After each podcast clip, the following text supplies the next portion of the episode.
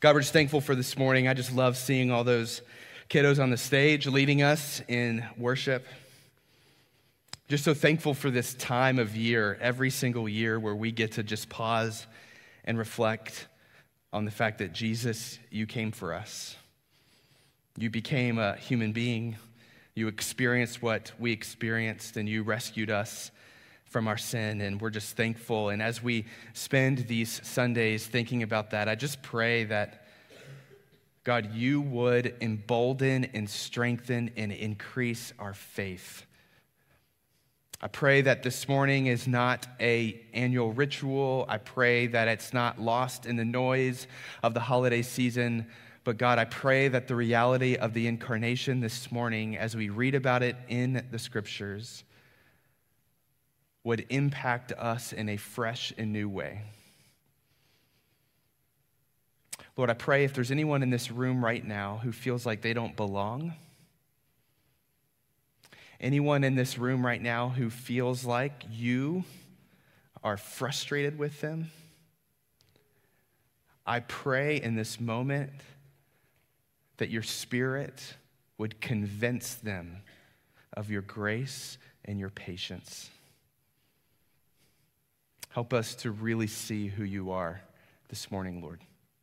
In Christ's name, amen. We're continuing our Advent series, A Weary World Rejoices. And this has been a series where we've been looking at some scriptures through the Gospels about Jesus and who Jesus was. And really, one of the biggest questions we're asking through this series is what was Jesus like?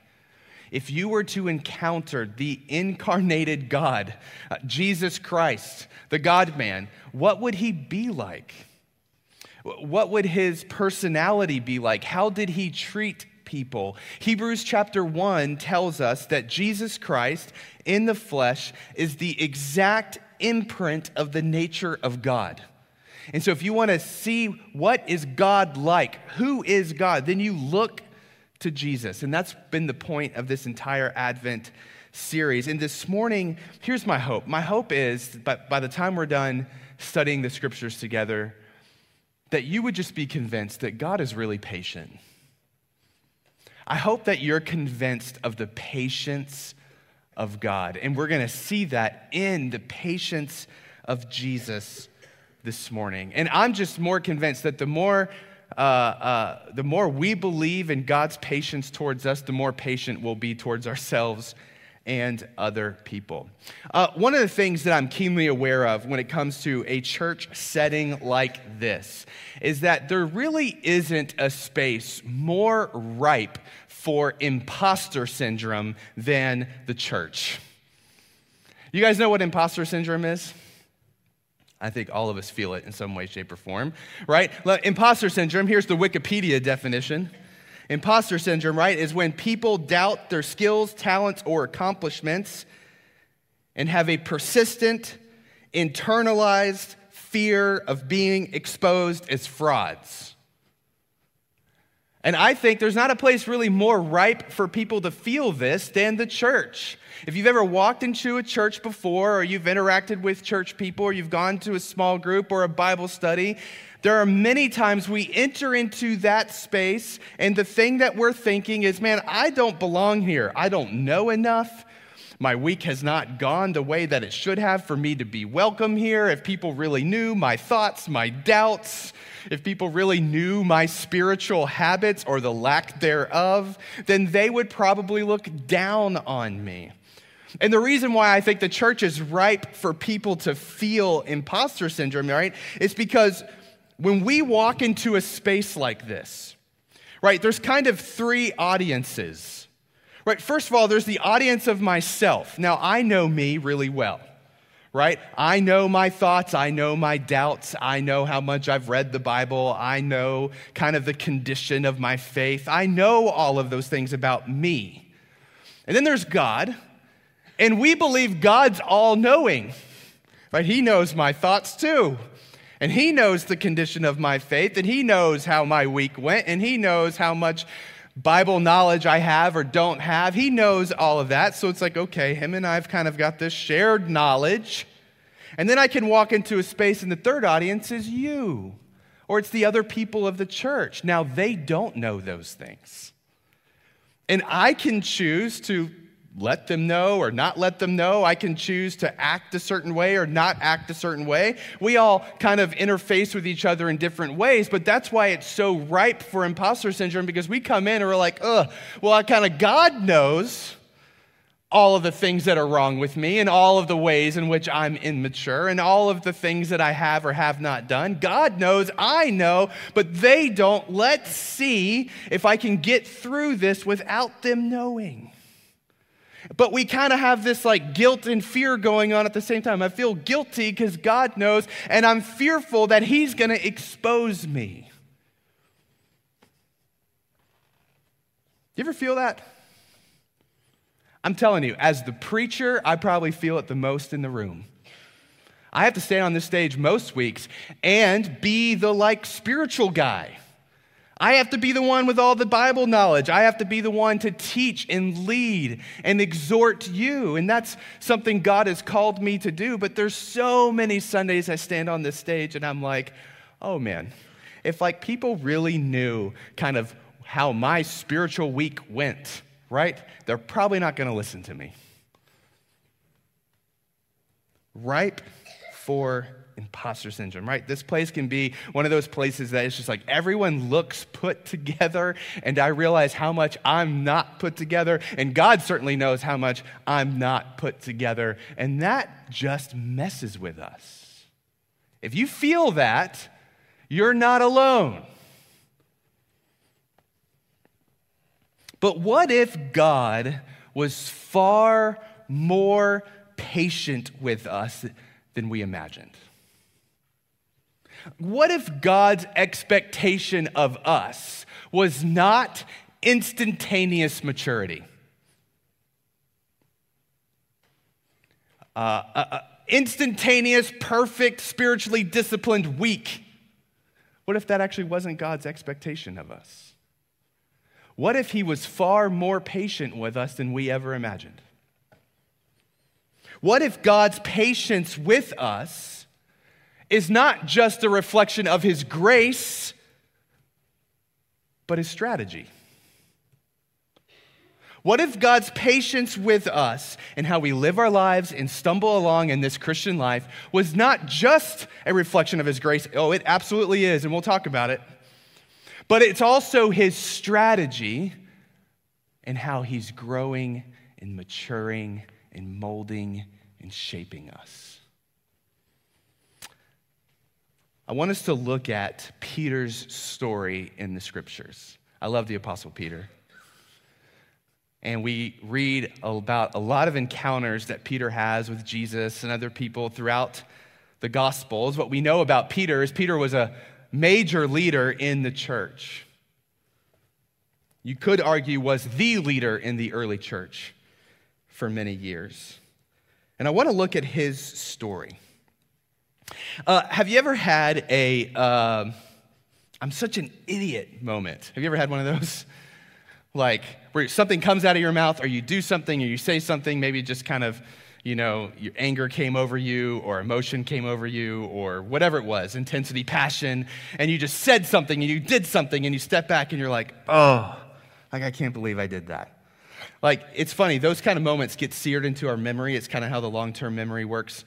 So, like, I have this moment that gets replayed in my head all the time. It, it, was when I was playing football. I know I talk about that a lot, but I was playing football. It's my senior year. We were losing the game, and we didn't lose games when I played football. So, uh, so we were losing the game, and I was so angry. I was so wrapped up into the moment. I ran to the sideline and chewed my coach out. And he returned back fire in a way that has replayed in my head for years and years and years, right? And in such a way where I got sat down on the bench and kind of put in my place. And it's one of those moments where I'm like, I can't believe I said that. Have you ever had those moments? Or I remember distinctly a time when my wife and I were having a fight and I lost my temper and the things I said to her. And I left the room and I go, I cannot believe that just came out of me. You ever had that before? Man, that's like was Peter's like experience with Jesus, okay? If you read through the gospels, like time and time again, Peter's in this I can't believe that just happened moment. Like I'm, I'm, I can not read all of this. I don't have time for that, but like if you go to Matthew 14, right? It's the story of when Jesus is walking on water and Peter's like, "I want to do that." And Jesus like, "Come on." So he gets out of the boat and he starts walking and then he then he looks at the waves and the wind and he gets afraid and he sinks into the water. And Jesus helps him back onto the boat. But you could imagine what Jesus is, or what Peter's feeling in that moment, right? Like, man, what, what, what happened? What's, what's wrong with me? Why, why didn't that work? Or Matthew chapter 16. This one's remarkable. Jesus is letting his disciples in on his plan. He's going, hey, we're going to go to Jerusalem. I'm going to get arrested. I'm going to go to the cross. I'm going to die. I'm going to be raised from the dead. He's telling them plain as day the plan. And Peter, the scripture says, takes Jesus aside and rebukes Jesus. And what does Jesus say back to him? Get behind me, Satan. Oh, Jesus just called Peter Satan, right?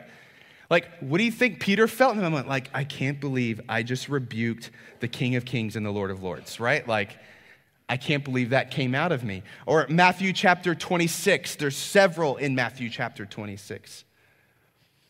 Jesus says to Peter in Matthew 26, Before this day is over, you're going to deny me three times. And Peter says back to Jesus, I will die before I do that. Later in Matthew 26, they're in the Garden of Gethsemane and they're praying. And Jesus tells his disciples, My soul is sorrowful and I need you to pray for me. Right? I mean, if someone, your good friend, comes to you and goes, Hey, I need you to pray for me. My soul is sorrowful. Right? You're going to pray for them, right? And so Peter, what does he do? He goes, I'm going to pray. And he goes and he falls asleep. And Jesus finds him later and he goes, I'd asked you to pray. What are you doing? He was sleeping. How do you think Peter felt in that moment? Oh, Jesus asked me to pray and I fell asleep. Same chapter, Matthew 26. All of the, um, the chief priests and the servants come to arrest Jesus. And Jesus has already said, Let it happen. This is what's going to happen. Let it happen. This is all part of the plan. And what does Peter do? Moment of passion, draws a sword, slices the ear off of one of the servants. And Jesus goes, Hey, hey, hey, put the sword back. And he like magically heals the ear. And he's like, This isn't what this is about. What do you think Peter feels in that moment? Like, oh. And then we all know the story at the end of Matthew 26, when after Jesus is arrested and he's being tried and flogged, people start coming up to Peter, hey, you're one of his friends, right? Oh, no, no, no, I don't, I don't know the guy. Hey, Peter, no, you're like one of his disciples, one of his followers, right? No, no, no, I've, I've never met the guy before. And three times, Peter denies Jesus just like Jesus told him he was going to do that. And remember, Peter said, I would die before I ever did that. And you have this moment at the end of Matthew 26 where Jesus, you know, his kind of prophetic pronouncement to Peter was before the rooster crows, before the end of this night, you'll deny me three times. And Peter does it three times, and the rooster crows, and Peter remembers, and he looks to Jesus, and Jesus is looking back at him. I mean, you're talking imposter syndrome is now like on full alert. You have had the privilege to walk with the Messiah for three years. You are a fraud, Peter.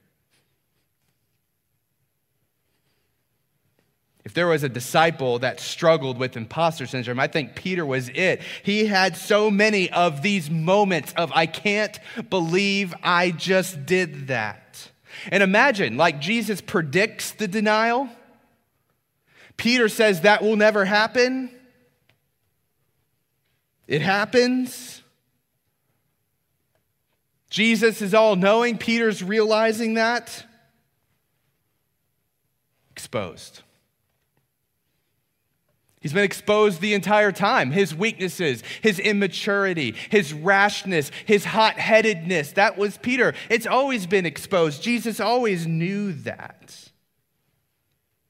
But it's not long after this. Jesus goes to the cross and then he's in the tomb for three days and then he's resurrected and Jesus is still here before his ascension. And he has this moment with Peter in John chapter 21. And that's where I want you to go in your Bibles this morning. John chapter 21. I'll kind of set the scene for you. The disciples are on a boat fishing, and Jesus is on the shore, and he's cooking breakfast. And the disciples see this man on the shore calling out to them, and they eventually realize, oh, this is Jesus. This is the resurrected Lord. And the text says, we're not going to read this part, the text says that Peter dives into the water to go see him. Right? And I love that because it, it makes me think of uh, Forrest Gump and seeing Lieutenant Dan on the dock. You know what I mean? And he just like jumps off this boat to go see him. Like that's the, that's the, uh, the how I see Peter coming after Jesus. But in John chapter 21, after all of this with Peter, after all the ways that Peter had his foot in the mouth, after all the ways that Peter had these moments of, I can't believe I just said that, after denying Jesus three times, we have this moment with Jesus and Peter. John 21, verses 15 to 17. It says, When they had finished breakfast, Jesus said to Simon Peter, Simon, son of John, do you love me more than these? To be honest with you, I'm not really sure what the more than these means. Some think it's, do you love me more than the other disciples? Do you love me more than. I, no, no one's really sure. It's not really the point of the question, though. Simon, son of John, do you love me more than these? And he said to him, Yes, Lord, you, you know that I love you. And he said to him, Feed my lambs. Now, when he says feed my lambs, he's referring to his church. See, what Peter doesn't quite understand yet is that Jesus, in this moment of restoration, is turning it also into a moment of commissioning. He's about to send his disciples to go start the church, and that's going to be the sheep, the lambs. And he's going to entrust some to feed and to shepherd those. And he says, Peter, feed my lambs. Verse 16, he said to him a second time, Simon, son of John, do you love me? He said to him, Yes, Lord, you know that I love you. And he said to him, Tend my sheep, or a better word for that is shepherd. Shepherd my sheep. He said to him a third time, Simon, son of John, do you love me? Peter was grieved because he said to him the third time, Do you love me? And he said to him, Lord, you know everything. You know that I love you. And Jesus said to him, Feed my sheep. This is the incarnate Lord Jesus in this moment. God incarnate. We, on Christmas, celebrate the fact that Jesus came to us in the form of a baby. We celebrate his birth. And the reality is that this is Jesus in human form, the exact imprint of the nature of God, the one who has endured with Peter for three years. And he has this moment with Peter on the shore of restoring Peter and commissioning Peter to go lead the church.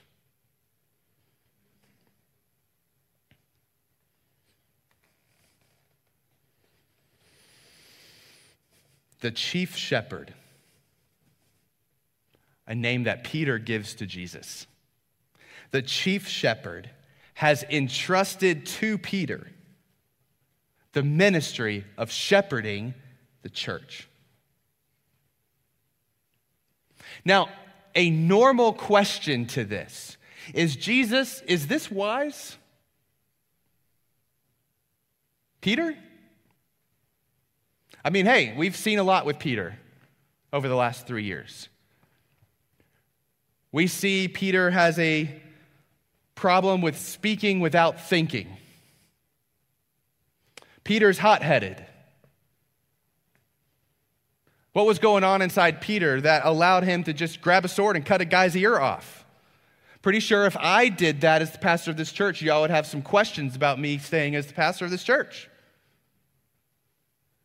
Jesus, is it wise that you're going to entrust to Peter the ministry of shepherding the church? God is so patient. He is so patient with us. And the source of his patience is the cross. I don't know if you caught it when those little kiddos were reading from Romans 8 for us, but they were reading for us some incredible truth. I'm going to make this taller. Romans chapter 8, verses 31 to 34. We just, we've already read this together as a church, but this is the source of God's patience. What shall we say about such wonderful things as these? If God is for us, who can be against us? Since he did not spare even his own son, but gave him up for us all on the cross, won't he also give us everything else? Who dares accuse us, whom God has chosen for his own? No one. For God Himself has given us right standing with Himself. Who then will condemn us? No one. For Christ Jesus died for us, was raised to life for us, and He is sitting in the place of honor at God's right hand, pleading for us. The truth of the gospel is this reality that because Jesus goes to the cross, he forgives us of all of our sin, and we now have right standing with God, which means that God has limitless patience with us. It means that God doesn't interact with us or lead us or engage with us on a day to day basis with kind of this tally sheet of, like, okay, have you proven yourself to me? Then maybe I can entrust you with some stuff. Have you proven yourself to me? Then maybe you can belong in my kingdom. That's not the way God works. What I want us to see is that God's patience with us is not just a reflection of His grace, and it is, but it's also a part of His strategy with us. Like, what if God's plan was to take Peter? With all of his faults and all of his personality and his hot headedness and let him stumble, let him fall, let him put his foot in his mouth, and then bind up those wounds with his grace and his patience and mold and shape him and use all of those experiences of Peter's failures in God's grace and patience and binding up the wounds and doing it over and over and over again. And God and his strategy is taking Peter and molding him to the leader of the church that he needed. That actually his expectation wasn't that Peter would get it immediately, that Peter would be mature immediately, but God's strategy included some of the failures.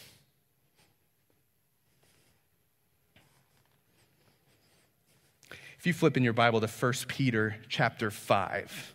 So later in your Bible,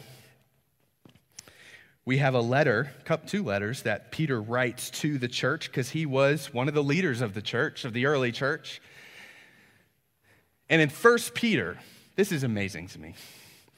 1 Peter is a letter that Peter writes to all of these churches that are scattered across the Mediterranean. And they're within an environment, a geopolitical environment of Emperor Nero over Rome, who is viciously persecuting Christians. And Peter is writing to these Christians, these churches throughout the Mediterranean, to encourage them, to embolden them in the face of persecution that, thank God, you and I will probably never come close to. And so when we see Peter in the Gospels, you see this guy who's opinionated, strong, hot headed, right? Quick, doesn't, you know, speaks before he thinks. And he stumbled many times, and Jesus bound him up and restored him and said, I'm going to choose you to lead my church, and molds and shapes him because his patience is his strategy. And then we get Peter 30 years later, 30 years wiser, scarred up but healed, been leading the church for decades now. Look at 1 Peter 5 just going to read a few verses. This is Peter talking. He's just encouraging the churches. So I exhort the elders among you as a fellow elder and a witness of the sufferings of Christ. Hey, I was there. As well as a partaker in the glory that is going to be revealed. Shepherd the flock, tend the sheep, feed the lambs. Exercising oversight not under compulsion, but willingly, as God would have you, not for shameful gain, but eagerly, not domineering over those in your charge. How many pastors and church leaders are guilty of domineering over their flock? Peter's saying, don't do that. But be examples to the flock. And when the chief shepherd appears, that's Jesus, you will receive the unfading crown of glory. Likewise, you who are younger, hey, I'm going to talk to the, the, the Peters out there, the, the people that I used to be. Those of you who are younger, be subject to the elders. Clothe yourselves, all of you, with humility toward one another. For God opposes the proud, but gives grace to the humble. Humble yourselves, therefore, under the mighty hand of God, so that at the proper time he may exalt you, casting all of your anxieties on him because he cares for you. Be sober minded. Peter, be sober minded. I've had a few scars that has taught me how to be sober minded. Be watchful. Your adversary, the devil, prowls around like a roaring lion, seeking someone to devour. Resist him, firm in your faith, knowing that the same kind of suffering are being experienced by your brotherhood throughout the world. And after you have suffered a little while, the God of all grace, who has called you to his eternal glory in Christ, will himself restore, confirm, strengthen, and establish you. I've been there. I've been all of those things by Jesus. To him be the dominion forever and ever. Amen. You see here a wise, seasoned, matured Peter. Because God's strategy with him was his patience. God is so patient. And the same kind of patience he had with Peter, he has with you, and he has with me. His patience is his strategy. So when I think of Peter's story, I think of my own story in so many ways. Like I got my first job in ministry was when I was 20 years old. 20. That's really young. And I still feel young today. I'm 36 today. I still feel so young, and I've been in the ministry 15, 16 years now. And when I was back then at age 20, I thought I knew everything. I, I, I had studied, I knew things, and I, I had, was given opportunities, and I thought that I had nothing to learn from anyone, but everyone had something to learn from me, right? And, and what's so painful, I've shared this before, what's so painful is Facebook reminds this, reminds me of this so often now with their little memories. Hey, 15 years ago, you posted this. I was going to share one with you. This was March 10th, 2011. I don't know, I would have been what, 23, 24, I don't know, something like that. And this is what I said. I, am tw- I'm not saying this to anyone, but I guess all pastors everywhere. Hey, all pastors everywhere, listen to my knowledge. If you lead someone to Christ, pastor them. Don't just bask in the glory and report the numbers. Hashtag wolves.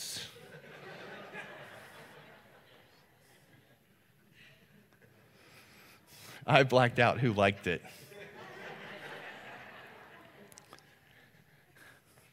but I look at that like young 23 year old or whoever, however old I was at that time. And okay, is that a good thought? Hey, yeah, if you lead someone to Christ, you should pastor them. Yeah, it's a great thought. It's good. But why did I say that, right? I said that because I just thought everyone needed to listen to me. This is kind of who I was.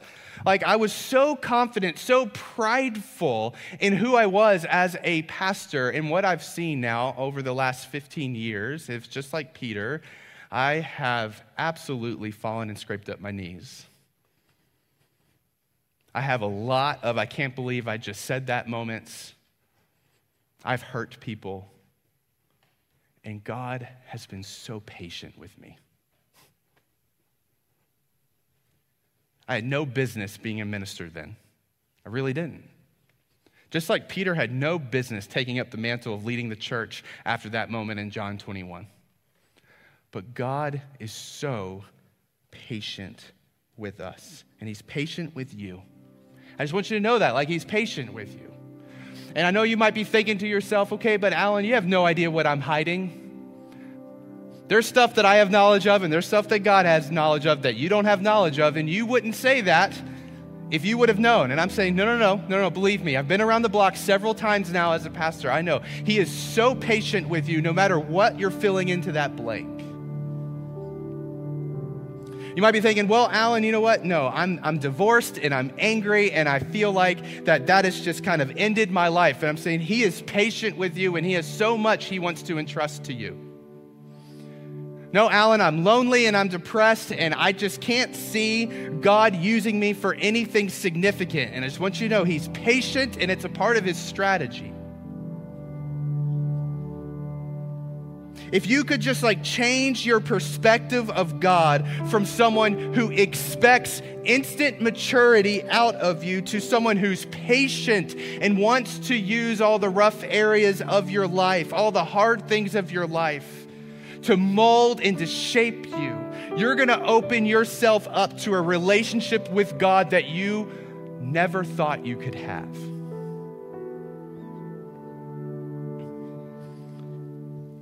God's will is not just to tolerate you, it's to entrust precious things to you. I want you to hear that this morning. God's will with Peter wasn't just to tolerate Peter, but he entrusted to Peter his most precious possession. That was the church that he gave to Peter in that moment. And that's God's will for you. He wants to entrust precious things to you. He has things that He needs you, that He's created you, that He's molding and shaping you for, because His patience is His strategy. And so I believe there's some of you in the room this morning, I really do. And God is saying, Hey, do you love me? And you're saying, Yeah. He goes, Okay, I want to use you. And you're going to go, okay, but God, no, no, no, hold on, God, I'm just a high schooler. And man, you should see all the things that I'm struggling with. God should be, okay, do you love me? Because I want to use you. Because I'm patient. Those things aren't obstacles to me. Like, do you love me? Yes, God, I love you. Okay, I'm going to use you. Well, God, hold on. I, I've only been coming to church for a few weeks now. Like, how, how could you use me? Like, don't I have to kind of grow for a while? Yeah, yeah, sure. We're going to do that together, but let's go. I have precious things to entrust to you. Like, do you love me? Yeah, I love you. Let's go. I want to use you. Well, God, I'm not very outgoing and I get really anxious around people in the church and I don't think people really care of the things that I have to say. Uh, hey, God is so patient. Your doubts don't outweigh his patience. Your sin over the past week has not outweighed his patience. Your lack of Bible knowledge or reading or eloquent praying does not outweigh his patience. It's his strategy in your life. And so, what I want you to just sit with in this moment right now is this that you belong here. And if you trust in Christ, you belong in his kingdom and he is, the, be the, is going to be the one to be in charge of what he's going to use you for. And we have to open up ourselves to that. We have to be able to name, yeah, I feel a little imposter syndrome here. I don't think I belong here. I don't think God can use me. We got to name that. We got to put that at the foot of the cross. And we got to lean into the fact that God is patient. It's his strategy. And he has things for you that you need to trust him with. So, what I want to do right now is I just want to step off the stage for a moment and let our, our team lead us in a song. But as I do that, I just want you to examine yourself a bit, reflect. Do you feel imposter syndrome? Do you feel like you don't belong? Do you feel like you're the last person that God would use, that God would entrust precious things to? I want you to be able to name that to yourself this morning. And I want you to entertain the idea, the perspective. God is really patient. And that doesn't throw him off all of his plans and his will for your life.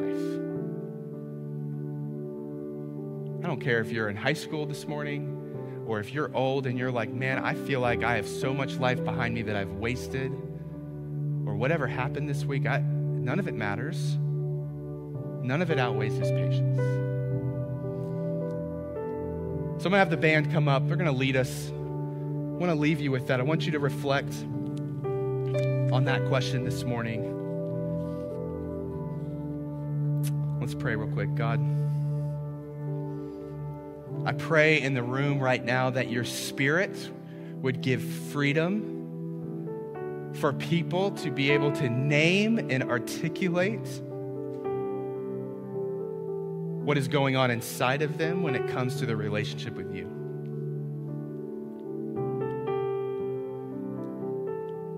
God, your patience can be like jumping into a hot tub on a cold day. It can sting at first because we don't expect it and we don't think we deserve it. And I pray in this moment, by your Spirit and because of what Christ has done on the cross, you would minister your patience to your people this morning.